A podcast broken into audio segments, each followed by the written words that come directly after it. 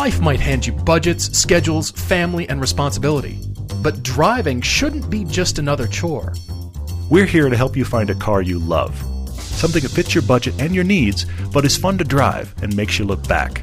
I'm Todd. I'm Paul, and this is the Everyday Driver Car Debate. We have a winner. The second time our contest has happened. Yeah, pretty cool. People guessing the expedition mileage, and I posted everything everywhere, mm-hmm. all the, the photos of the car. We're getting a lot of guesses on this too, which is really cool. Thank you guys for engaging so much. You really, really wrote in a ton. It's great. Yeah, pretty cool. Our winner is Jonathan D, who is two miles off the actual mileage of 112,966. He guessed 112,964. That's pretty great. Congratulations. Well Well, guessed. Good news, you're going to be getting a master car care kit from Griot's Garage. So Yep. they are providing that.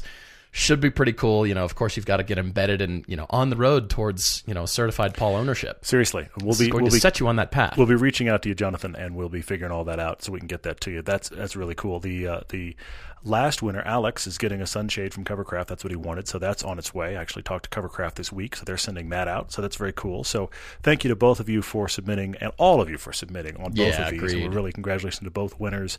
We're hoping to continue to do these things as we continue to make TV. That'll keep happening. yeah, and speaking of TV, we what are we two episodes away This is uh, from Lemons. season two ending? This is Lemons this weekend. Yeah. Yeah. Yeah. So we're two away. So that is TV season two. And again, thanks to our TV sponsors, Covercraft, Griot's Garage, and AutoTempest. If Mm-hmm. you use the code every day, Covercraft will give you free shipping in the US. Griot's Garage will give you 10% off your order. So, yeah, go ahead and uh, check out our sponsors. For sure. And uh, yeah, two more episodes away. And we are already shooting for season three. Well, we better, we better, because season three starts third quarter, and if you're paying attention to what a calendar looks like, because this frightened me this week, that's the beginning of July. So we better get on it. By the way, but we actually have some stuff in the can already. I'm already editing because I'm going to try to get ahead of it a little bit this time, even though I'm sure I'll fall behind. But this is just the reality of getting it done. Then, of course, we have the YouTube conundrum on top of that. Yeah. You and I are still talking about that, but in the light of all the changes of YouTube. We've also seen the two episodes of TV we released on YouTube have gotten kind of a shockingly low viewership, yeah. which makes us start to ask lots of questions. I mean, at, at bare minimum, the YouTube channel will continue to be Fast Blast. We've got a lot of ones already in the can. We've got other ones we want to do. Yeah. But when you see our TV episode come to YouTube and not do very well, we start to ask ourselves, is it worth putting on there? I mean, this is, and honestly, I'm asking this question live with Paul because we are in the midst of talking about it. Yeah, I'm nodding So, over here. Yes. yeah, and we're and I have been saying it. It is true. We are putting season one and season two on Amazon Prime. Right. Uh, season one will actually be free Prime, and then season two will be on demand. But they're both coming. There's just so much changing right now. I feel like in the YouTube world, people are positioning themselves differently. YouTube's positioning differently. It's fascinating. Yeah, and you know, I keep beating on this drum and using the Napster and iTunes switcheroo whenever it was, you know, everybody was bit torrenting music and stealing music essentially whenever it was. How many many years ago now? And I still have all those MP3s, but I don't listen to them. Why do I pay for a streaming music subscription? I'm willing to do that, yet I have somewhere these CDs loaded Because you don't know where they MP3s. are. There's part I of your just problem. don't care anymore. So it was almost irrelevant that I downloaded all this stuff. Hmm, and uh, Interesting. yeah, you, you don't know that, but I guess everybody knows that now. Yeah, that, that you haven't hidden that. If you were trying The- to hide that, that's is- that's out. That's out there. The big point I'm trying to make is people are willing to pay for good content. Hopefully, yeah. And good content and good anything costs money. You get what you For pay sure. for. For and that's what I keep coming back to what we're seeing with Motor Trend and their announcement Mm-hmm. and just about every other content provider is not looking at YouTube as the main place anymore. Yeah, it's interesting, isn't it? You know, Yeah, we're still looking at it. Mm-hmm. very much for a fast blast and, and cars that we don't know what category or comparison to put it with. Yeah. But man, do we want to drive that car and give our Yeah. opinions about it. We have a chance to be in a car as a one-off, and there isn't a reason for a comparison. There, there's not one we can set up. That's got. We want to shoot it. We want to share it. So that certainly will be the. YouTube's perfect for that, but the TV stuff is very much in discussion because of, of how it's out there and being received. It's very interesting. Thank you to all of you that are watching it on Vimeo.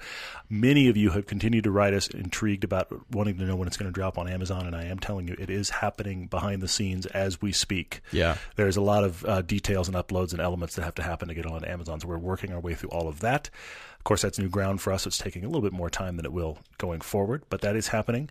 And, you know, we are going to shoot season three. We were having a conversation today with other distribution outlets. So it's a very interesting time for us, not a lot of which we can share yet, but still very cool. Yeah. And, uh, well, we've got great car debates, but before we get to the two debates for Okay. this podcast, Yeah.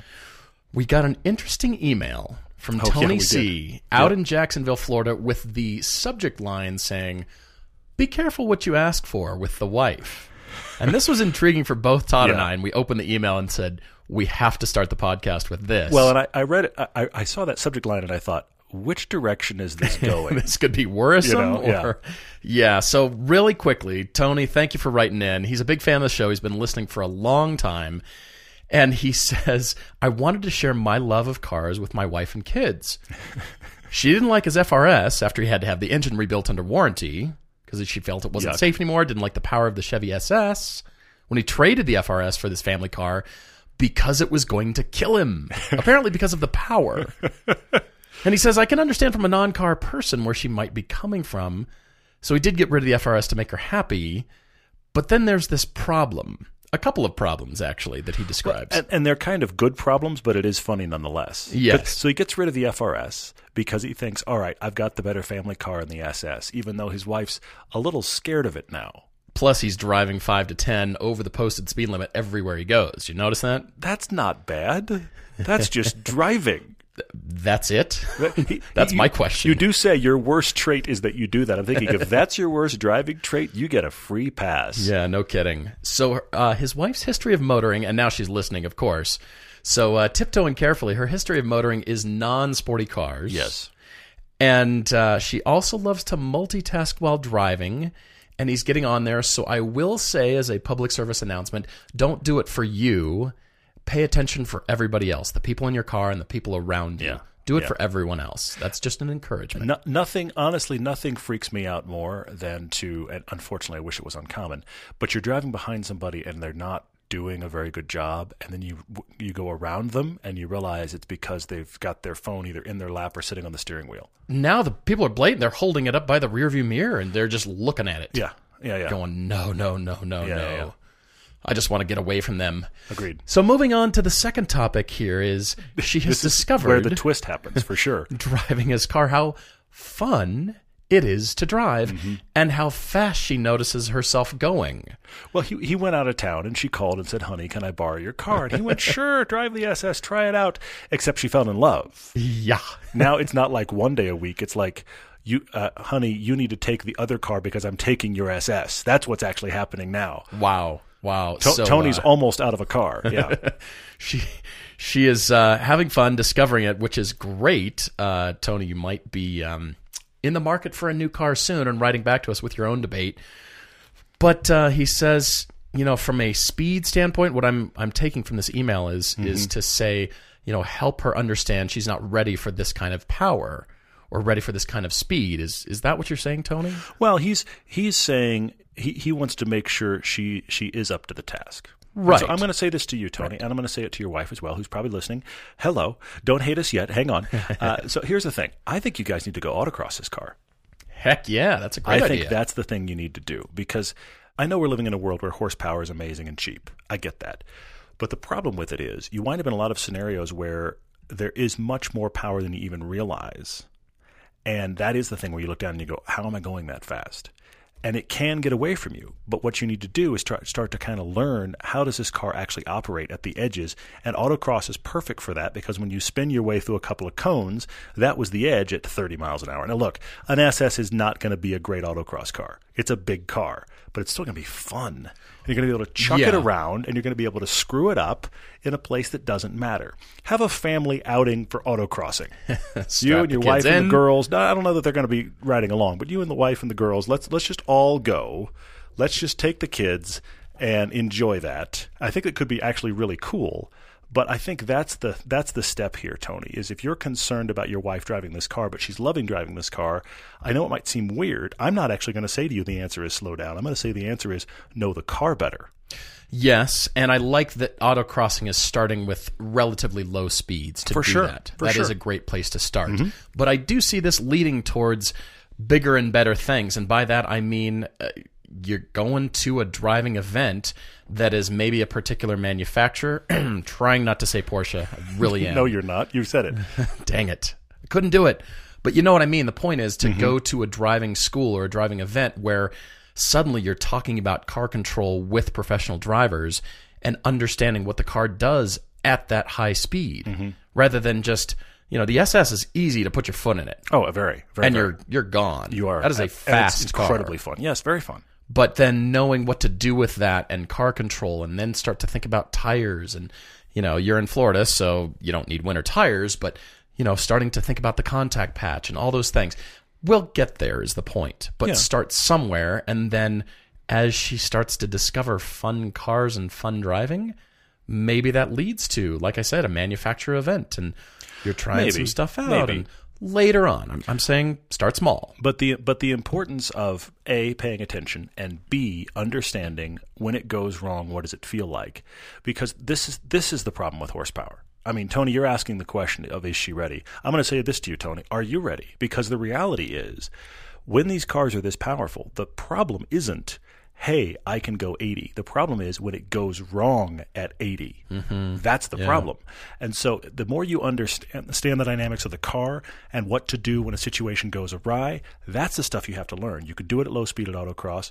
Maybe you can go to an actual like uh, driving event, uh, like a, an actual instruction event. The the one that we did was part of the Ford uh, Performance School, but they even had Right. I forget what it was called, but they had like a one day car control clinic that wasn't even like about Ford, even though it used Ford vehicles, and they did the skid car and stuff that you could go to. That's kind of what I'm thinking. You're, you're right. It's more of a clinic rather than Yeah. a track day. So it's like a half day clinic that just shows you car control because it puts you in the skid car, which is crazy fun. And and the, the, the most hysterical thing about the skid car is you're going to screw it up, which is wonderful. Yeah. So yeah. I mean that's a really fun thing. they're going to force you to screw it up. yeah, They're gonna, and so, th- but this is that. the thing. I, I'm going to go on a little rant for a second. I wish car control clinics like this were required for driver's licenses. I agree. I was just going to say the same thing. and when my son is old enough, we will go. You can learn very easily the traffic flow and the signage and how to read and how to use Yeah. your turn signal and Yeah. all that stuff that is a check the box item from a driver's ed instructor. Mm-hmm, That stuff is almost, in my mind, almost unnecessary. Not completely, but it's very secondary or tertiary Mm-hmm. to understanding car control first and foremost. Then, by the way, this is what green means. This is what red means. You use your turn signal. You know, Well, I'll, I'll, turning right on red. All those I'll turn it another way. little things don't matter as much. Well, but I'll turn it another way. I'll, I'll, I'll use a sports analogy. That's right. I don't normally use sports analogies, but This is gonna be weird. It Or is maybe very weird. good. It is very weird. But it would be the, learning to drive. I think for most people, r- jumping off of your statement is kind of like knowing all of the minutia rules to basketball. You just know you know all the rules. You could you can recite them. You Sure. watch somebody else play basketball. Sure. You know exactly what they did wrong, how that point matters. That was a foul, and here's why. You know all of that. Great. Can you play basketball? Hmm. Are you Because good at it? you can walk onto a court with all of that knowledge and be terrible at it. yeah, yeah. You have all of the knowledge and understanding. This is the problem with the way we learn to drive in this country because we learn all of the rules and it's put on the back of essentially, if you want to think about it, a beginning basketball player who happens to know all the rules. Congratulations, but you're getting schooled every time you turn around. Mm-hmm. What if it's the reverse? Uh, The best thing in the world is you find some kid. I'm off making a movie now. You find some kid who has natural skill at it, but doesn't know any of the minutia, but he's great at it. Agreed. That's a great analogy because that can be taught. The rules, football, apply that to any sport. Totally, totally. And so this is the thing: Dri- our, our normal driving training doesn't allow us the opportunity to to really learn how to do the sport, if you will. Mm-hmm. But we learn all the rules, and because we know the rules and we understand the basics of car control, I got this. and the other thing, we talked about it uh, a couple podcasts ago with. Uh, I forget who it was that wrote in talking about his friend's wife who who, who scares him behind the wheel. Oh, yeah. Okay, it's that thing of we everybody everybody listening. You think you're a great driver. Who who admits that I'm a bad driver? Very few people. It's only when you put yourself in, pro- and this is back to the sport thing. You can think you're great at basketball or whatever until you get with somebody who's a professional and you go, I'm not very good at this. Hmm. It's all about that perspective. You got to be, be schooled by somebody before you realize I have a lot to learn, and that doesn't happen in most driving situations because we're in our little cages and nobody has any ability to say, you know, what are you going to do? You're going to make a bad gesture at the person next to you to try to tell them that they're a bad driver, but they think you're just ru- rude. Right. There's no way to learn it until you screw it up. But please don't screw it up by trying something on the freeway. Let's do it somewhere where we can. And that knowledge is so important, but also the bad driving is driven by choices. Yeah, the choice to look at your phone while you're doing something and the honestly i think everybody is so bored because many cars are so easy to drive and everybody's bored at hanging out at whatever speed and yeah i I think that's part of the problem. So what we need to do is raise the speed limits to double what they are now. Nobody would be bored anymore. Well, I will say this. I will say Eliminate the this. traffic problem. There's, and, and I did see, I did see a guy. I remember the last time we were in Germany. I remember, I specifically remember it was an E46 BMW that was doing weird things in the middle lane. Mm. And I was like, what is he doing? And it was Germany, where, where typically the driving is superb. Yeah. Went by me, he was looking at his phone. I was like, it's it's here too, and it's a scourge. But to Yeah, put it the other way, though, I don't think there's anybody in Germany in the left lane on the de-restricted autobahn that is looking at anything but the road I agree. I agree. and because there is too much going on and we are going way too fast to be doing anything but paying attention to this. We've talked about this before. I mean, it's a privilege, and everybody in the U.S. thinks it's a right, mm. but it is a privilege, and people pay a lot of money for their driving tests and exams and the privilege to drive, and then they've got the skill to back it up. Yeah, hopefully, hopefully. In Germany. Yeah. Well, Tony, I hope we've helped her. We that, I didn't expect that to go quite so like car instruction ranty, but it did. So there was our opening rant. Tony, thanks for helping us. Hello to your wife and your kids as well. I hope you guys actually do some driving fun. I realize Florida is not really a windy road state, so I hope we find a track or some autocross just to, to ring that SS out. And congrats on having an SS too. By the way, you practically are buying my greatest hits. You had an FRS, now you have That's an. SS. Man, bravo! I'm very impressed. hopefully all in orange. Well, guys, we've got some great debates for you here. We're going to start out with Isaac R. and his wife, who are near Philadelphia, Pennsylvania. They wrote in as wedding photographers, 100 pound dog owners, and future kids on their radar, Yeah. looking for a particular car. And as Isaac said, he's annoyed his wife to the point where he can no longer ask for her input. that stuck out to me, Isaac, Yeah. because yeah, welcome, and uh, we're we're happy to debate this. Actually, I'm I'm rather excited. Got some interesting choices for you, but uh, he's got this endless search going on because of their unique requirements. And I thought, wow, wedding photographers, you're carrying lighting and gear and all kinds of stuff. We know what that's like traveling to photo shoot locations. We're Yeah, for we're sure. pretty slim down in the gear category. We're pretty We keep refining Pretty and good, making it smaller and smaller, but it's still tons of cases. It's still a lot. Yeah, for sure. All right, so as I said, they're wedding photographers based outside of Philadelphia. They own two dogs that are 90 to 100 pounds. First is an Akita and then an Alaskan Malamute. Mm-hmm. Yeah. Holy cow. Does your So- Malamute talk? I find that Malamutes come into two categories: the ones that never say anything, and the ones that that honestly will not shut up. And it's kind of cute until it's not. But the ones, a- a- and when a Malamute talks, I'm sorry, I'm going all dog crazy here, but when a Malamute talks, it sounds like most other dogs yawns. They just do this ongoing kind of yawn yelp thing, Yowling. and and they just they'll just talk at you. And Yeah. I've known some people with Malamutes who literally the entire time I I met them, they were like stealth dogs. They never said a word. They never never said anything, and they just floated through the house and they'd appear beside you. I've met those Malamutes, and I met the others where all the neighbors know where the dog is because it never is quiet. So I'm just curious how your dog is. I hope they're awesome. That's but funny. You are going to have to deal with those dogs in the back of whatever this car is and gear, which puts us immediately into the world of hatches and wagons. You don't want an SUV. Yes. You give us a list of all the cars you've owned. Your wife's car actually is currently a, uh G37 XS sedan, which she actually really likes. You currently have an Audi A6 Avant that is used but has given you problems. You wish it was reliable. I find this funny. You wish it was as reliable as the GTI you had before it. That's a statement loaded with irony. That's a weird sentence, isn't it? Yeah. Yeah. Yeah, agreed. So the big point here is they currently have no car payments. Yeah. And as we've talked about before, the most inexpensive car you can own is the one that's paid for and that you already own. As long as it doesn't nickel and dime you. But then there's that, which is starting with Mm-hmm. his A6 Avant because of the unreliability, interestingly. But you are way up at 178,000 miles. So. True. True, true. Okay, so a lot of requirements here that include possibly a manual transmission, but Isaac is open to the manual because of the traffic. So Open to automatic. Yeah. or automatic, yes. Uh, so we'll leave that there. He loves the hatches and hatches and wagons. No GM products, no FCA products, Mm-hmm. Yep. and no Toyota products. Notice this. Yeah. Wow. So mileage is an issue, uh, as in miles per gallon. Low miles on the next car is, you know, under 60 if possible. Yep. Yep. And because he's a thin guy, he likes a more snug fitting seat. So I, I love the specificity of all your Yeah. requirements here, Yeah, in yeah. here. You've really thought about this. And you've included your wife's requirements, including seats as well. He says, think of the Princess and the Pea story. Okay, all right, that's on my mind. uh, a hatchback just itself will be too small for the dogs and the kids and their stuff, future kids. And then must be a brand that doesn't have a budget reputation. And he gives the example of Kia. I don't take offense because you're right, even Yeah. though they're building great cars. Yeah, Put fair. that out there. And then no Mercedes Benzes either because of the seats. Wow.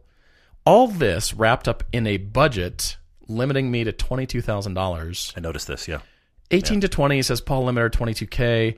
And then a full list of stuff that he's already considered, which is great. I, I like that you're thinking this. But see, a here's lot of where tech in there. here's where his wife's been driven driven nuts. This is where Isaac's wife is going. You know what? I don't know. Ask someone else because he has this list of about twelve cars here that he's like, these. This is an option, and so is this, and so is this, and so is this, and she's probably just going, "Would you buy something? What are we getting? Stop it." Exactly. Just go get a car already. So what is that going to be? Well, he's got the uh, Golf SportWagen, Golf Alltrack, many Subarus, so an Outback and a Forester. Mm-hmm. Do you notice the Clubman All Four on here? A 2014 Clubman Yeah, I All did see Four. that. Yeah, Two Volvos, which are renowned for their seats. At least we love them for their seats. yeah. Ford Flex on here, and uh, I have to laugh because your wife hates the Ford Flex. My wife really hates the. the Ford. fridge tipped on its side. She has a visceral reaction to people driving the Ford Flex, and I Yeah, don't know does. why. I, I I actually think it's kind of cool. I mean, it's it's it's a it's a love it or hate it styling. I get it. It's not for everybody, but all but, right. but f- inexplicably, the first time my wife ever saw one, just like out of the blue, she was like, "What is that?" And she, She just loathes that here thing. came the rant. And so if we randomly wind up behind one, the rant starts again. I don't know. I, I don't know if a Ford Flex actually didn't, you know, tipped her in a parking lot or something. She got her hand slammed in a door, but the Flex is she's not a fan. He also gives us a cars that he list of cars he'd love to have, but don't exist, Yeah. Like uh, a G37S wagon. That Good. cool. That would have been cool. If BMW had thought of that, they would have built it. Yes. But because it was Nissan Infiniti, they didn't. yes, fair. All right. So, getting to these choices here, I I, uh, I like your BMW, your 328i xDrive on here. Yeah. I like your Allroad. That's interesting. There's some good stuff. Even the TSX wagon is on his list. Cool. Is uh, pretty cool. Says the rear strut tower is cut down on some cargo area, fun- area functionality, which I agree. I've got a wild card for you though, Isaac. I'm actually kind of excited to I've got a couple this. guesses on a wild card as well. Yeah. The place that I started was Mazda. I started with a 2015 Mazda CX-9, Hmm. front wheel drive, Grand Okay. Touring, 36,000 miles, and I found you one for 21.9, so just under your cap. That's excellent. It's a good find. It's a larger car, We're talking SUV now. and it's not an enthusiast car by any stretch, but it's not. you've got two big dogs and a bunch of cameras and lenses. Yeah, I mean, for what he needs to do, the enthusiast thing, let's be honest, is probably going to be lower on the list. It just is. Yeah, unfortunately. And I back your play on the 2014 BMW 328i xDrive wagon. Found you one with 27,000 miles for the same price, 21.9. That's a really good deal on that. I like it. Couldn't believe that. So yes, uh, you can do the BMW thing. BMWs and Volvos with the great seats, by the way. So just keep that in mind. Then I went to before I get to the wild card. I thought about the Audi Q5. Okay. Now it's not as big, I think, as the CX-9 as far as the interior or with the seats folded down, the cargo mm-hmm, mm-hmm. capacious area back there. but check out the Q5 2.0T Premium Plus. Found you a 2014 one with 42,000 miles for 22k. Hmm. There's loads of them for that price, as a matter of fact. Interesting. Okay. And I think it is a long-term car that you're going to have, yeah, at least the next 10 years. Okay. Easy. Okay. But my wild card, instead of getting just one car, I got you two. You're kidding. For 22 grand, you pulled off two? Yeah. What'd you do? This is interesting. Isaac, stay with me for a moment. How about a 2013 Cadillac CTS wagon? Not the V. No, true, true, true. But yeah, the, the non V's are cheap. The non V's are cheap. I found you a blue one with black, like charcoal black wheels. Looks tight. Does sound cool. Tinted windows. Does sound cool. Seventeen thousand dollars. Okay. With only forty-eight thousand miles. Okay, Which leaves you five to six grand to go get yourself a Mazda MX-5 Miata. I like it. I like it. Now it is the Cadillac. It is a GM product. Yeah. It is GM product. That's the problem, and the rear cargo area is not as big as any of the other cars I suggested. but it's not. But it's not bad. It's it's bigger But- than some of the ones on his list. You got a fun car out Yeah. of it. And and honestly, that's a decent chassis too. It is. It is. I, I decent chassis. remember you and I driving the V series, and just the chassis alone Yeah. is great. Yeah, yeah, and- and we'd driven other versions of the CTS that wasn't the wagon. I mean, that's a, that's a that's a good generation. Now it's a love it or hate it styling, Mm-hmm. But it's it's the interior before the CUE system, True. which can be helpful. That's a great point. I don't know if you can can you can you get the wagon the non V wagon in a manual. I don't know. I think automatic's probably the way to go with your usage anyway. I think so. It'd be a really rare car. I if, think- if possible. I think I've got a possible GM exception as well, but I think that is a superb GM exception. I had to throw that that out there just because I thought fun car. I mean, your wife has hers, Mm-hmm. then you you know share the wagon for all the photo gear and the dogs. Hopefully not all at once, but I doubt it because lenses and dog hair are not really a good mix. yeah, yeah. that's true. yeah. But then waiting for you at home is a fun little sports car, and you and she just get out and go for a drive. You don't have kids yet. You just go out, drop the top. Here we go. Exactly Love it. right. That's really cool. I, I do like that. I, I, you figured out a way to get somebody a Miata that didn't ask for one. That's impressive, honestly. Exactly. I like it when you put it like that That's, too. that's really good. You just figured out a way to find you a Miata. I have one. Miata's for everyone. There we go. So I, this is good. I, I want to come to the car I actually think is your answer here, and I think you've got it on your list, and I think it is your answer. But I want to I want to get there in a minute. First off, I want to start way off in the weeds. A car I think would be you'd be the perfect person for. okay. I do think it's above your budget, and it is GM, but I just have to put it out here because it's coming soon. The Buick Regal TourX, the new Buick Regal wagon. Good. Good. I think you might be the buyer for this car. But what is the price? Even I'm entry sure. level. I'm sure it'll be 35. I was gonna say, are we talking Isaac, 30, I, I'm sure it's. I'm sure it's out. I mean, you mentioned early on here you wanted to stay under 30, and then when you got specific with us later, you said you really want to cap us at 22. So, so you blew his budget worse than I did. I'm I'm I'm putting a stake in the ground for here comes a new wagon. That's what the whole reason I'm waving the flag. But that's interesting that GM has identified this niche and is competing Mm-hmm. in this arena now. I mean, the Jag, uh, what is it, the XK wagon? No, uh, XF wagon yeah. was introduced at the LA Auto Show, but that's going to be an expensive car. Yeah, but I just I, I think that is the weird one that probably is out of your budget and doesn't quite exist yet. But I sat here and went, really, I think we found a potential candidate for that car. And, and you don't go into why GM is off limits. So I, I also list that one tentatively, but I thought, okay, okay. Then I had a wild card. Then I'm going to come down to earth. Then I had a wild card, and I did think this. 22 grand, I went looking, you can find these. You have an A6 from 07. Now, I will tell you something that I happen to have heard and seen about the A6s. Something about the early 2000s A6s. Everyone I knew that had an early 2000s A6, it was a money pit. Every single person I hmm. knew that had one. Hmm. I don't know why, but consistently from like 2000 to 08 or 2010, I didn't know anybody with an A6 that didn't tell me anything but this is burning cash. I have not heard that as much since. So, Fair jumping enough. off of that, you're Fair talking enough. about having a high miles 07 Audi that it sounds like you like, it just hasn't been as reliable as your Golf.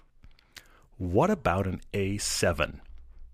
You can do it for this money. Can you do it for 22? Do it for this money. I No looked kidding. them up. They're out there. Of course, you can do it for 30 and 40 and all, you know, Of how- course. How, much do you want? So this must be the early A7s, but I've heard nothing in terms of, 2012, you know, Not being a 2013, good they're car. out there.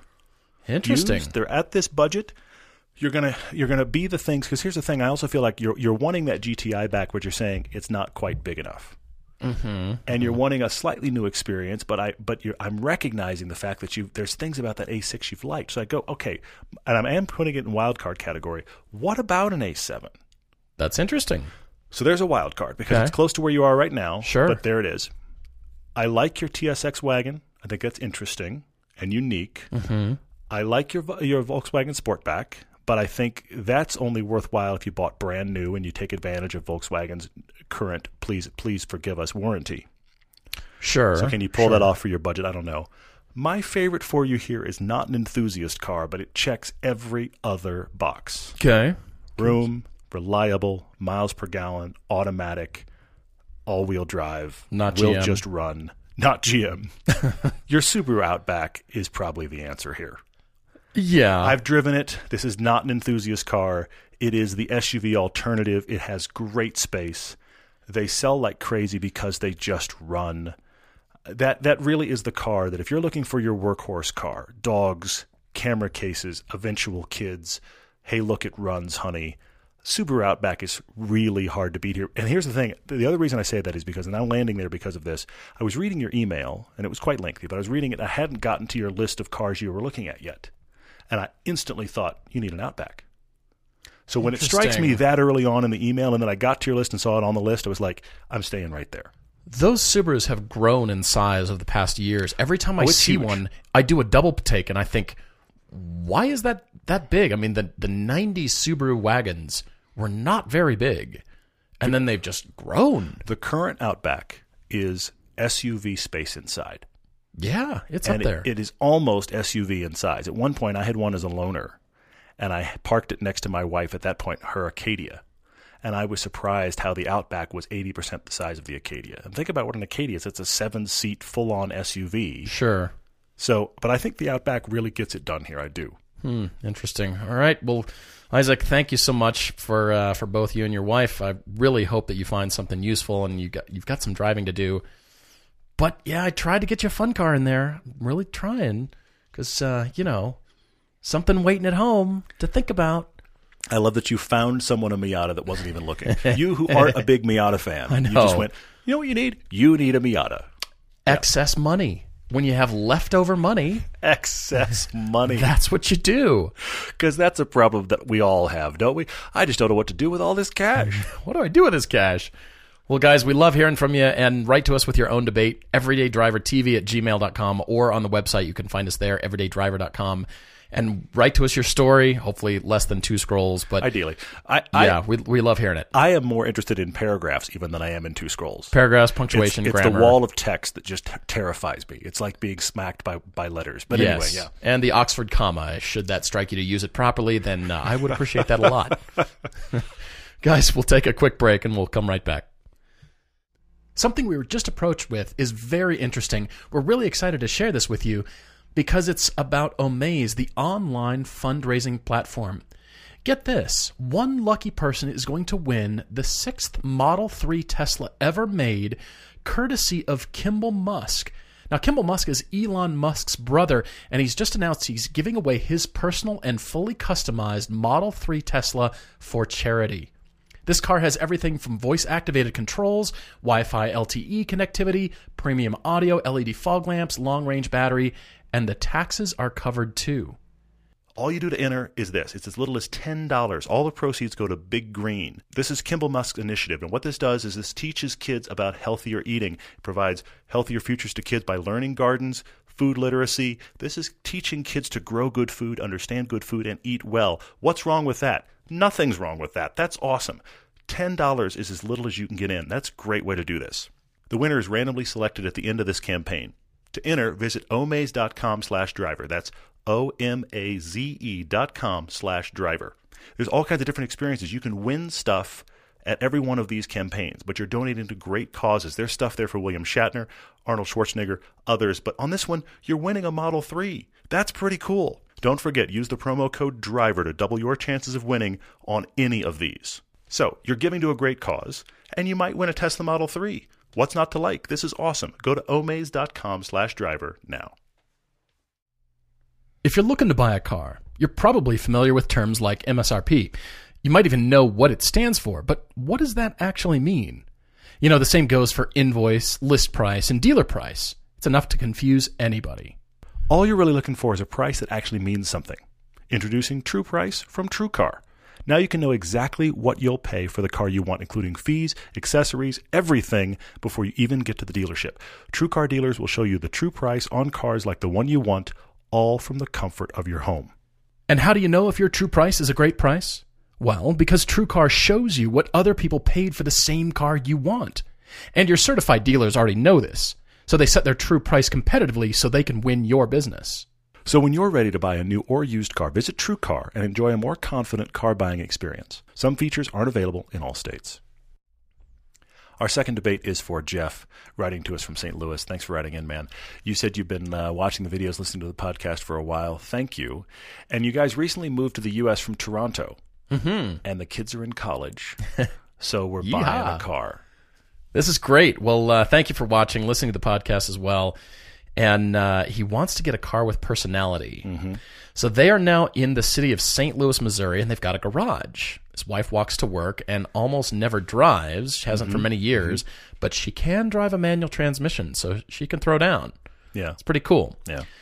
Now, uh, Jeff has given us a list of cars that include a Triumph TR7 from 1977. Very cool. Wow, my neighbor had a TR7 and I loved the pop-up headlights. And I was Well- like 10 or 11 years old and I was Which is which is prime pop up headlight time. And it's one of those classic, you know, door wedge shapes. Totally. It's one of those cars in the door wedge category. We just go. Somebody looked at a door wedge and went, uh, "Let's put wheels on that and just call it a car." The problem is it never ran. It always sat in his driveway. That is the problem. Yes. I wondered why I never drove drove it and then I figured out later it's cuz he needed parts and it didn't run very well, but what a cool car. Anyway, so he also had a Peugeot 405 1999 when he was in England, also mm-hmm. manual. Most of his cars are manual as a matter of fact. For sure. Yeah. All right, so currently he's got a Volkswagen Passat TDI 2005 with 250,000 kilometers. That's the current car. Mm-hmm. But he's looking for something sporty with a manual transmission, and he's got a healthy budget $40,000, 50K if we stretch. I'm going to stretch a little bit even past that. Of course you are. And um, Not surprised at I, all. I might have a tasty choice for you here or a combination. Because, yeah, the kids are in college. That's. Uh, that's Yeah, why I'm going to stretch it. Their son is, has grown up and is away at university, so that's cool. Here's here's where this has another twist, though, that I that I've never seen come across in an email before. He's talking about he's worried about the flashy factor of this car. Right, right. He goes to some places where he's worried about driving an expensive badge car. yeah, yeah. So there's a question about should I get two cars or should I somehow get a car that doesn't have a flashy appearance? This is a, a concern for where they live in St. Louis. Right. So right. I actually have come up with a two car scenario here, yeah.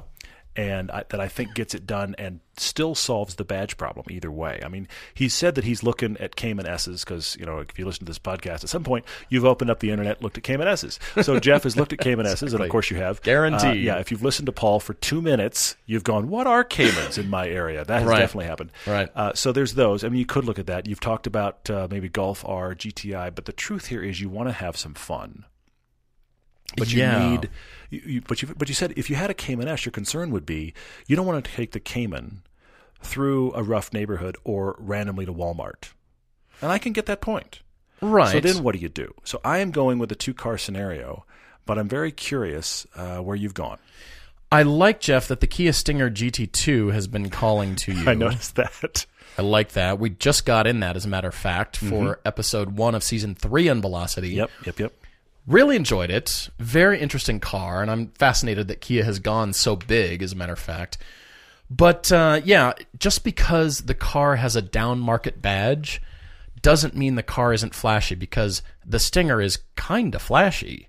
I'll be bit, honest. little bit, It's yeah. new, shiny, looks really good, and It's got serious presence. kind of attracts some attention, to be honest. I can see that. I mean, not it's not a you know the typical German You, hotness. you didn't but pull in with a Porsche, but at the same time, somebody went, "What is that car?" I yes. point, yeah. So I will say that it's not necessarily just the badge and uh, you know a, a lesser badge, if you will, a Kia. But here's a the example of the Stinger being a pretty great looking car. so it's about the car, not necessarily the badge. Even though Okay. yes, there is that you know loaded preconception already Mm-hmm. in us. Wheels do a lot to attract you to a car. True. Same way you look at a motorcycle seat and you think, I like that bike. It hmm. looks comfortable to ride. It's ostrich skin or whatever it is. You know what I mean? I go, ooh, pretty colors. But that's just me. Yeah. Well, yeah. I'm a child. so, yes, the badge definitely is an issue, mm-hmm. but the color of the car and the Yeah. you know wheel choices, all that kind of stuff, you can kind of pull back from it. But I also want the two car route too because I want you to feel like you've got not a beater car, but a car that just looks like an econo box, Yeah. but is secretly still fun to drive. Good. Good. you have good. suggested the GTI or even a Golf R, yeah. Yeah. but what you've done with your budget here is kind of split it nearly equally. Say a GTI or a Golf R for 2025 Mm-hmm. and then a Cayman for 2025. Yes, Yeah. that's good. I love it as a start. I really do. And yes, all day long to that equation. Because Mm-hmm. you can get a Cayman for 20 to 30. That's great. GTI for 25, 30, somewhere in there. You're already seeing that I'm pushing on your budget, can't you? Yep. Not surprised. And- and there's a- Interestingly, there's, a, Porsche in there. Yeah. the safety features is also something you're talking about here. And speaking of safety features, when I was doing follow footage with the Kia Stinger, Mm-hmm. it has this, you know, the the uh, the park or the, the, brake Automatic braking. thing. Yeah. The emergency braking thing. Yeah. I couldn't get the car shoved into the camera lens as far as I wanted to before the brakes went. What the heck are you doing? Yeah. Yeah, and yeah. slammed on without me doing that Yeah. and then you know there's nothing i can do i mean it, it locked the seatbelt it you know it was crazy honestly but the car doesn't know that it's sort of like I, I know what i'm doing here i got this I, i'm trying to do that The car doesn't can't figure out why why Paul is, is achieving massive closing distance on a car not going as fast as him in front. And so when it got within closing distance, it just decided you clearly aren't paying attention. I must stop the car for you. Right. And and we we actually gotten over the years pretty good at this cruising at what I honestly the best way I can describe it is formation driving. it's true It is the car on camera with the car that has the camera. And we are sometimes inches off of bumpers with wide angle lenses. And we've gotten very good at this. I don't claim to be a race driver. Paul doesn't either. no no no But we would be perfectly happy to go up against just about anybody in a formation driving scenario because we've done it so much. And Paul has a secret just cackle that he just loves to see if he can make me shake my head at him because he's gotten the car so close to the lens that I actually no longer have a usable shot.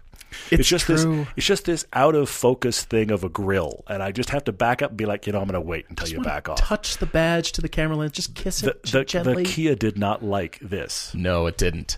So I will say, regarding safety features, the latest safety features are your own driving skill improvement. that is the latest safety feature when you put the phone down. That is the latest. Yeah, I hear you. Not that you are, Jeff. And then a car that can out accelerate, out brake, and out handle anything else mm-hmm. instead of mm-hmm. relying on the car.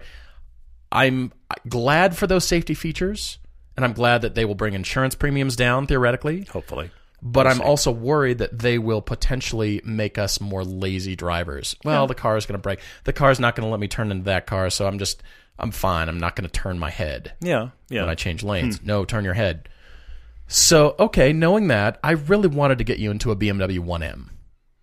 Really. I really did as a single car for 50k. I can see it. I could, yeah, they're out there. To You can do it for most people, this is a broad generalization. Yeah. most people will just look at it and think, "Oh, that's a little cute, you know, kind of small BMW." Mm-hmm. It's a BMW, but you know, just a small econo car, right? Yeah. To the rest of us, we're going, "It's a 1M. Look at Sure. the fender flares. You Look get at it this in car." You get it in other than orange, it can hide for sure. Yeah. you know, black, maybe white.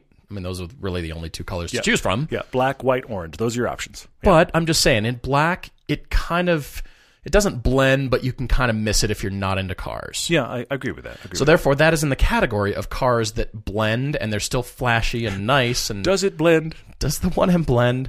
Don't do that, by the way. If, if you have a if you have a one M you're about to throw in a blender, call me. I will take it off your hands. Yeah, no Go on. kidding. So then I thought, well, what about a 128i or 135i with a sport package?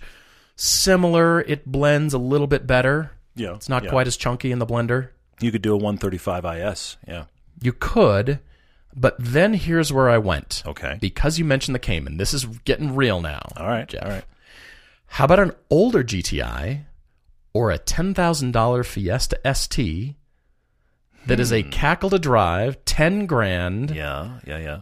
This is the the econo hidden car. Sure. Only sure. you know how much fun you're you're having. Don't get it in the fantastic Todd colors like the crazy orange or the very bright blue or the, the neon green. Those are all the colors I would buy that car. Don't do those colors. we need to go to Crayola with these colors. Practically, yeah. All right, so get that. So that checks 10 grand off of here. Okay. All right. Theoretically, with your budget, you might think you've got 40 left, but I'm going to add another 10 grand. of course. Why not? The Why not? reason Yeah. is is because your son is gone. Okay. And my friend, you need a 2009 911 Carrera 4S, $49,000, Wow. only 62,000 miles. Wow. That is your weekend car, my friend. Yeah. That becomes the I'm going to drive it for the heck of it car, which is great. Yeah, welcome to a 997.2 911 Carrera 2S, 4S, mm-hmm. whatever you can find, 49K. Okay. All right. They are waiting for you, my friend. You'd have a 911 sitting in the garage. Yeah. Holy I see moly. it. And then the Fiesta ST. Yeah. Nobody knows. It's just in the box. It just looks like the, you know, whatever. To Yeah, most people, cares? again, Yeah. just looks like nothing. Yeah. The rest of us know what it is and go, oh, cool. Yeah. How fun is that? Interesting point. All right. So, yes, I added 10 grand. Well, I added 9 grand. Yes, I added 10 grand. We'll call it 9. And if, you know, the dealer takes 8, then I've only added, or 48, I've only added 8 great grand to your, uh, Unbelievable. to your budget. But then you're in a 911 because my question to you, Jeff, is when else are you going to do it? Yeah. Instead I- of equal see that. sharing of budget, go real, just scrape by and get a 911. Okay. All right. Well, Jeff did say two things that I, that struck me as I read this, and thanks for this great email, Jeff. He said that typically they've only been a one car family, Right. so getting two cars is a big shift. That's kind of pretty blew that up too. Well, and I'm going two cars as well, but I thought that was interesting. You also mentioned that you do a lot of mountaineering and rock climbing, so you'd like some practicality. Mm-hmm. Now, cool. I'm going to go on a side note and say there were multiple times that I went to the rock wall with my backpack of gear shoved in the back of the 300ZX so that I could drive the fun road. Yeah. Yeah. so exactly. you can do it in smaller cars, but you know what? I'm going to give you the benefit of the doubt. Single car that needs to go to the shops. Maybe you're going to Costco. Who knows? okay. You want something that isn't going to be bothered, but is very usable. So I am thinking hatch. I like your GTI idea. I think that's not going to be bothered and is perfectly good. GTI is Sure. great. You could shop WRX maybe. Now it's not a hatch, but you could shop WRX. That's a car that is kind of in that sleeper category. You could get the 2010 hatch. You could. You could go back a bit. But here's my favorite actually for you. A car that anytime you need any kind of utility or let's drive nice, get yourself a used Volvo V60. Okay. Just a nice, go shop a nice Volvo V60. Nobody's going to touch it. It's going to be fine. It's a Volvo. It's got great seats. They've got good safety features. It does all of that stuff. You want to haul your gear to the to the rock. All of that is great. Okay. Now, whatever money you've got left over, go buy yourself an MX-5 Miata. You went Miata on the last one. I'm going there this one because here's the thing: if if you end up taking the Miata through the weird neighborhood or to the shops, nobody bothers a Miata either. True. You How are you splitting up the budget? Like NDNC Miatas? Is that what you're thinking? I think that'd be better if you can, but but let's let's target NC. Let's just target a nice NC. You can get a hardtop, gorgeous one for 12, 15 grand, a gorgeous one. yeah. Okay, but then you and your wife have a car to just go out and enjoy together that isn't too flashy. Nobody's going to bother a Miata. If you end up going through the questionable neighborhood or you go to the shops in that car, it's a Miata. Who cares? But it's fun. Hmm. And then you have the car that if you want to haul all your rock climbing gear, or what? Let's say your wife decides to take up the cello. We've talked about the cello before. We it doesn't have had matter. cellos it in our podcast. It doesn't matter. Your your son wants to haul all of his college stuff home next weekend. Surprise! You have the Volvo wagon. Consisting mainly of laundry. Probably. You have the Volvo wagon and it works. I'm going with those two. Huh. I like it. But that actually speaks to, you know, the Volvo being used more, which is true with the fun car. It kind of sits on the weekend. But, you know, the usefulness is there, which I like. And and I and I don't think I think the Miata is the car that if you it, it's it's clear here, Jeff, that you're a kind of person who you are concerned about what impression the nice car gives off. Hmm. And I just feel like it's impossible to be mad or angry or aggressive towards somebody in a Miata. Right. They're having so much fun driving it, but no part of you is just like that guy. He's driving a Miata. We're just we're just everybody. happy about it. I like it. All right. Well, we've got so many listener questions on social media. We've got to jump to this real quick. I'm going to jump in with Tyler H asking us if we could purchase one reasonably priced older used car hmm. with a multi year bumper to bumper warranty. What would it be?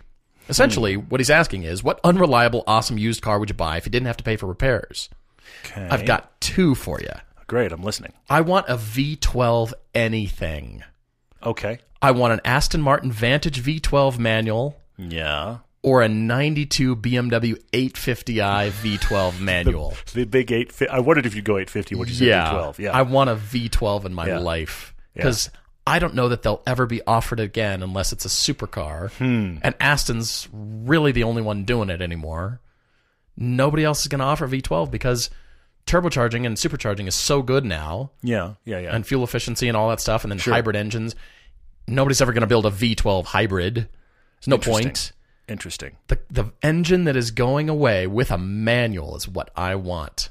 I Hmm. want that Aston V12 manual. Yeah, that's tempting. That's really tempting. Yeah, sound, I do see that. manual, all that stuff. And the Vantage is a fun, fun car. yeah, I do that's see what that. I want. Okay, all right. I'm gonna. I, I hadn't. I actually I hadn't picked this one. I'm kind of shooting from the hip here. Uh, I've got a couple that strike me. First gen Audi R8. Good, That excellent. Would, I, would, I mean the the 4.2 liter V8 with the the six speed gated shifter. that's a great car. I just yeah, I'd like to not have to pay for a single thing that needs, but own one. I feel like everybody I know that buys an E E46 M3 loves it, except paying to keep it running. True. So okay. I would put that in the category. okay. Good. And then one that because it's me, they always stop me and I look Okay. and then I think, how terrible is that to own? The Lotus Esprit V8. The Really? late gen V8s. really, Like the late 90s, early 2000 V8s. that's probably an unreliable car. I just imagine that that car, what does it need this week? And by the way, while we're at it, what's it need next week? Let's just, what's it need? that's funny. But why not? I do like that car. I Oh, think it's so There was- crazy low. There was one on Bring a Trailer this week, and I was just staring at it because for, for no for no good reason because I don't need it, but and, and I really I want it against my own better judgment. But there is that, and then of course I do have to say this while we're talking about it. I really would like to have a cheap Phaeton. yeah, you would. You still haven't let that go. I mean, you've let it go for now, I think, but Yeah. I think there might be a Phaeton in If your life. if if I could, here's the thing: if I genuinely if I could have a Phaeton and not have to worry about what it needs done to it, I would get one tomorrow. I genuinely would. But the problem is, any of the suspension, one corner is seven hundred bucks for replacing your electronic suspension. Well, but that's seven hundred bucks for the parts. Yeah, that's just the parts. You're right. Yeah, And that's the funny I mean. thing, we were talking to our uh, Volkswagen Porsche mechanic, the guy that we we both use, Bob, and he uses it yeah. for the Cayenne, and and Bob was hysterical because he just started looking stuff up because he's one of these guys that he goes directly by the book. I'll tell you exactly what it's going to cost you because I'll tell you exactly how I can, cheap I can get the part, and I, will only charge you the labor this says. so he's great about it. The the transmissions are ten grand before you blink, and that's for parts. God. You haven't done anything to it yet. But he said he said the problem with those cars, I, and, I, and Bob just starts laughing about it. We start talking about it. He said the problem with that car is not the shocks. The problem with that car is not the engine. The problem with that car is you're going to buy it for less than the cost of the transmission, and it may need one. Oh, So anyway, yeah, I'll put that on the list as well. That's a good one. oh man. All right. Uh, what else did you find on here? Uh, Alexander on Facebook, I, I have to say this. I feel like it's low hanging fruit, and I think Nate already mentioned it, but I have to say it. Which company do we feel is the worst at showing a lot of amazing concepts that never come to fruition? I call them out every time. Yeah. Subaru with the WRX concepts. The concepts are everyone must buy two. They're so spectacularly good. And then they run it through like the bland dryer, and it comes out the other side as, oh, well, okay, there's a WRX. I'm sure it'll be kind of fun to drive. But what happened to the? Did you did you guys not see the? Con- it's like a different design studio did the concept. It's like they outsourced to somebody who went, you know what, it'd be cool. And then back at Subaru, they went, yeah, that's cool. We like that. That was a good design concept. Meanwhile, here's the car. I can't explain that phenomenon, by the way. I can't explain why they do it, but I can explain the the concept car because they do the production car and get it done mm-hmm. and sign off, and it goes to tooling.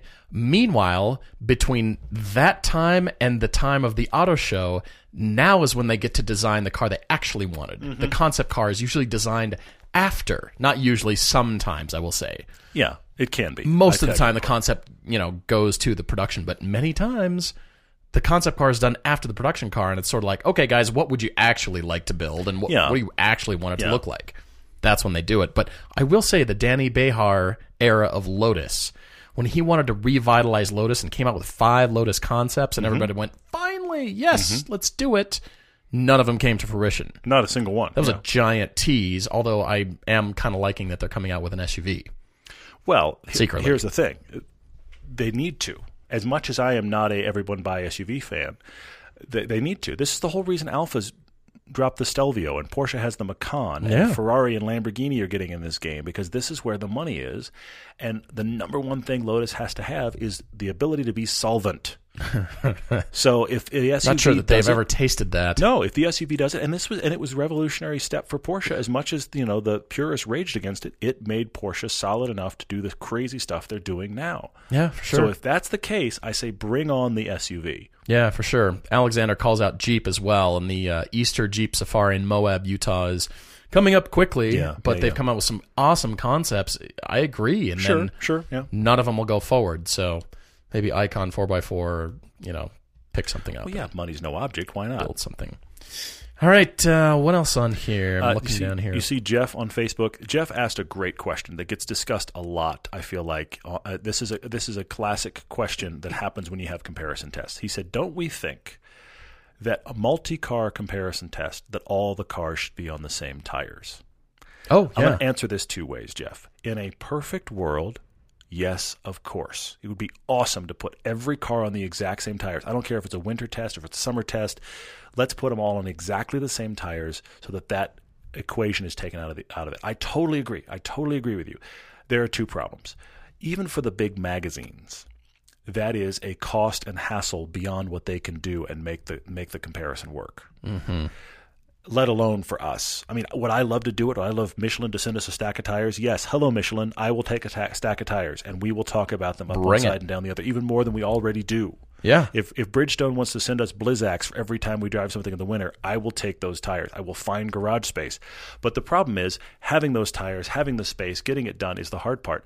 But then I'm going to say the counterpoint to you, Jeff, of the reason I would say no, it's not necessary is because if the manufacturer picked a different tire than their competitor, then it should be compared the way it was released. Because the manufacturer said it's done that way.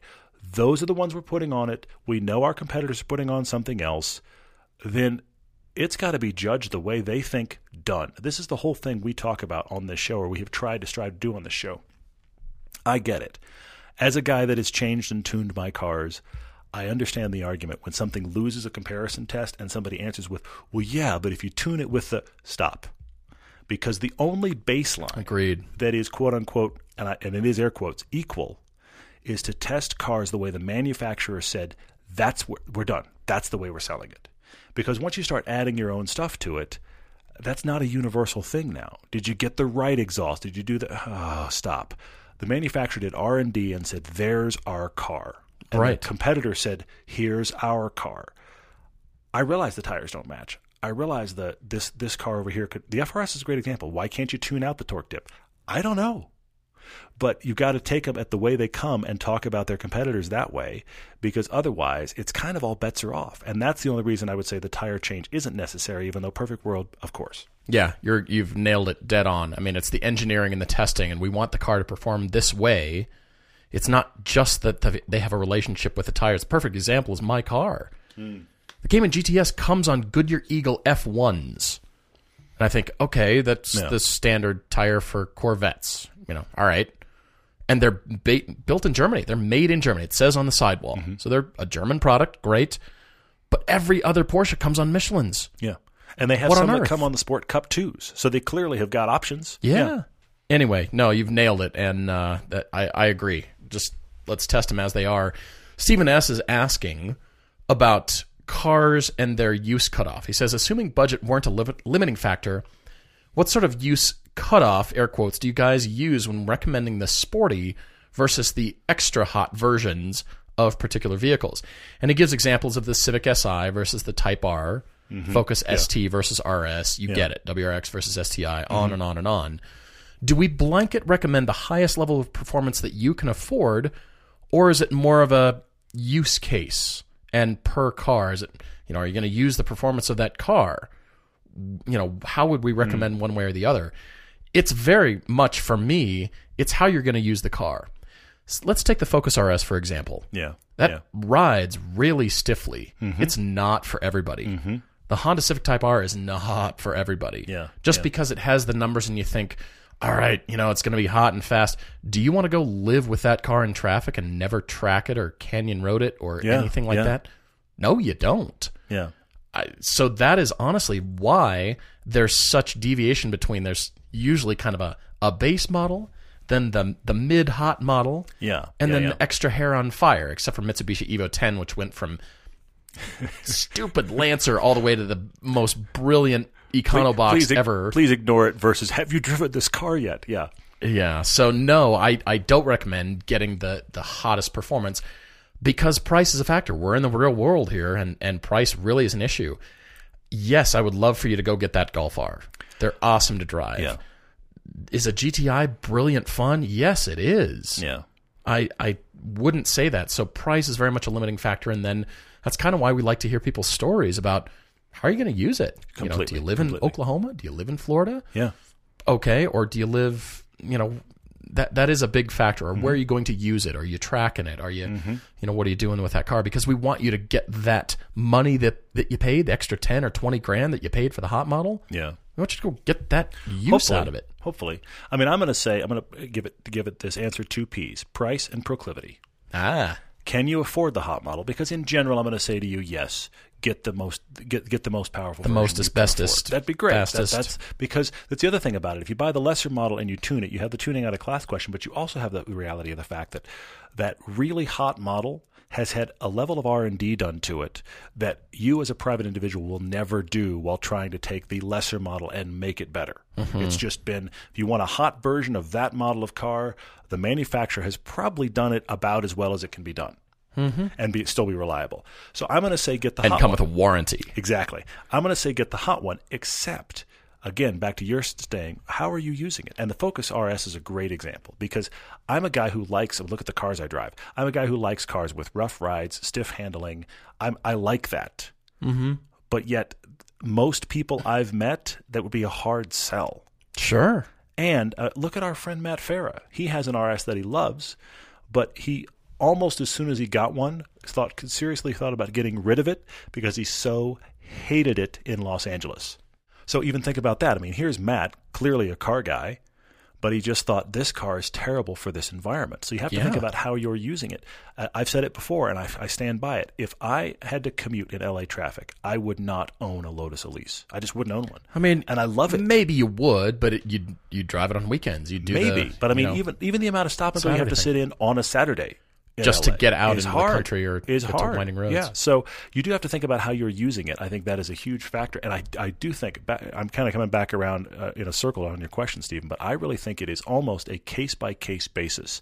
I would come from the category of get the hot one, but that isn't for everyone, and that's why we try to dig into people's stories.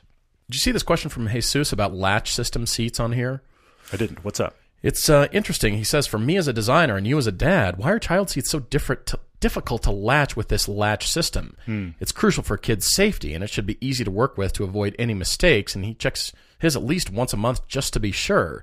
He says luxury cars even have the plastic housing or this, you know, mm-hmm. this cover with a lid that you can close when you're not using, but you, when you need to use them. They're, they're, your hand gets full of scars trying to pry it open and get to the system. Yeah, yeah. Hey, sis, what you have to keep in mind is even though, yes, the seats come with the car, they're all suppliers. They're all tier one suppliers. Usually it's Johnson Controls, but there's a lot of mm. suppliers worldwide that are given the specs for the seat, and they're the ones building them. Now, the design team does have you know some control over that, but it's the seat supplier doing all the research, doing all you know everything like that. But it's in a lab. You're not you know yes they do lean through the car and, and actually do it, but you know you think once once you get it latched in there, it's going to be there for probably a while. It's not Yeah. like you're taking it in twice a day. Yeah. You know, clipping and unclipping the the system. Theoretically, you're doing it once right, and it's done. Yeah, that but that out, doesn't yeah. excuse the fact that it does need to be better and more well thought through. But keep in mind, you know, with not necessarily back seats as far as seat heating and that kind of thing, but you know, you're you're fitting manufacturing processes and Well, you know the materials and all this stuff and trying to make it not so obtrusive so it's still comfortable for big people to sit on. That's see, that's the key thing. That's, the key uh, thing. there's a lot of considerations here. you're you're putting in an extra, if you will, federally mandated security system. Now we all know seatbelts. We all hopefully wear seatbelts, front and back seat. Mm-hmm. So that's not a surprise to get in a car and every car has seatbelts. Not a surprise. But there's going to be a ton of people that are going to use that car and never once crack the latch system. So the last thing you want to do is sell them an extra thing that looks ugly that breaks the seat up that they're never going to use. That's now a, a downside, non-selling point to that person. Right. But if you want to be a dad and buy that car, you have to have that in there. So now you have to a have it in there, have it work. Nobody complains about the fact they can see seatbelts. I could totally see somebody that doesn't have kids or their kids are out of the house or doesn't need them complaining about seeing the latch system. So you got to bury it in that seat crack there. And I agree with you. Your hands hurt trying to get it done. It's hard, but Yeah. you've got to balance the non-parent driver with the parent driver and still have it uh, apply to the regs. That's hard. Yep. Any more questions for you? I have one uh, last one. I can kind of do it in a headline. Quanton Soup 87 on Instagram. That is a heck of an uh, uh, avatar. I like it. Is the Kia Stinger going to sell in high volume? Oh, yeah. We were talking about this on our piece we just did, and, and I'm not going to uh, completely talk about all of it. But here's a big question I do have. I love that this car exists, but Cadillac has fantastic chassis right now. They're making, with the ATS and CTS, great rear wheel drive sedans. Yeah. Simply great. Yeah. And they're having trouble selling any of them. GM, meanwhile, has stopped selling the SS. Now, I could certainly give an argument that if the SS had looked cooler, you would have sold more of them. If they hadn't looked like a Malibu. Less Malibu like. Totally. But I actually think that the hot sedan is a more problematic enthusiast area of cars than even the small car like the FRS. Both of these categories, I want a lightweight, inexpensive rear wheel drive car. That's what every enthusiast says they want. And then we drop the FRS, and by and large, very few of them were bought. It's not a volume seller. The other thing enthusiasts cry out, and I am guilty, I want a full size family sedan that's fun to drive, rear wheel drive. Chevy drops the SS, and it goes mostly ignored. I think this is a hard place for Kia to be. I'm glad they're throwing down and putting a car there, but I'm very curious. And, and at the moment, I'm genuinely just watching. I'm very curious to see how it sells because I think it's a very hard market to be in. I think all of us enthusiasts are like, yay, Kia. But how many of us are going to buy them? I think, unfortunately, very few. Hmm. I hope that's not the case, but yeah, we're definitely watching. Trying to get through two quick questions before we wrap things up. Ed the Sled is asking about the cars in South America. Any unique cars down there that we don't get? Well, unless you count Volkswagen Polos or maybe the Polo, you know, R, maybe. Polo And, uh, R. if uh, if if you consider the Brazilian Puma something unique that we don't get from way back in the 80s, Wow. that is know, a reference. yeah, I, I don't think we're missing much. I mean, mainly it's a, a lot of small cars, but the U.S. market has so many. It's Europe that concerns me that we don't get the 605 horsepower Audi, Audi RS6. Yeah, I mean, come on. That will not keep me up at night, but I do hear your point. Jordan S also asks if you're somebody who washes your car by hand, Mm-hmm. how do you wash the undercarriage to get rid of salt? One answer, my friend gasoline powered power washer with hot water. but the best way to do it, something that most of us will never have, but of course you do. It's got to be gasoline powered because those are the, the powerful ones. You Yeah. can you can You could strip Blast. paint off if you're not careful. Yeah. Yeah, you can. But the the secret is finding a place if it's not your driveway and it's oh, admittedly hard to do this with a power washer, but sometimes there's you know parking lots with uh, at the back of the parking lot it sort of drops away into like a drainage ditch or a gully, and you can kind of get up under there. But then, of course, you don't have your power washer to be You're able to. get it. You're talking about road trips to get your car washed. This is insane. it's it's worth it, but there are some spray wash car washes that have the the undercarriage sprayers as soon as you Some drive across the threshold. Yeah, some of them do. Yeah. and you just drive really slowly until you get it all sprayed off. That's nuts. Okay. All right. Gas powered power washer, my friend. Jack up the car and blast away. The things we've recommended people buy in this podcast, it's all Miatas and gas powered wa- power washers. It's very bizarre. Yeah. Awesome. All right. Well, guys, thank you so much for listening. We really, really appreciate it. Again, write to us with uh, your own debates, your own cool, fun stories, and uh, looking forward to talking to you next time. Cheers, everyone.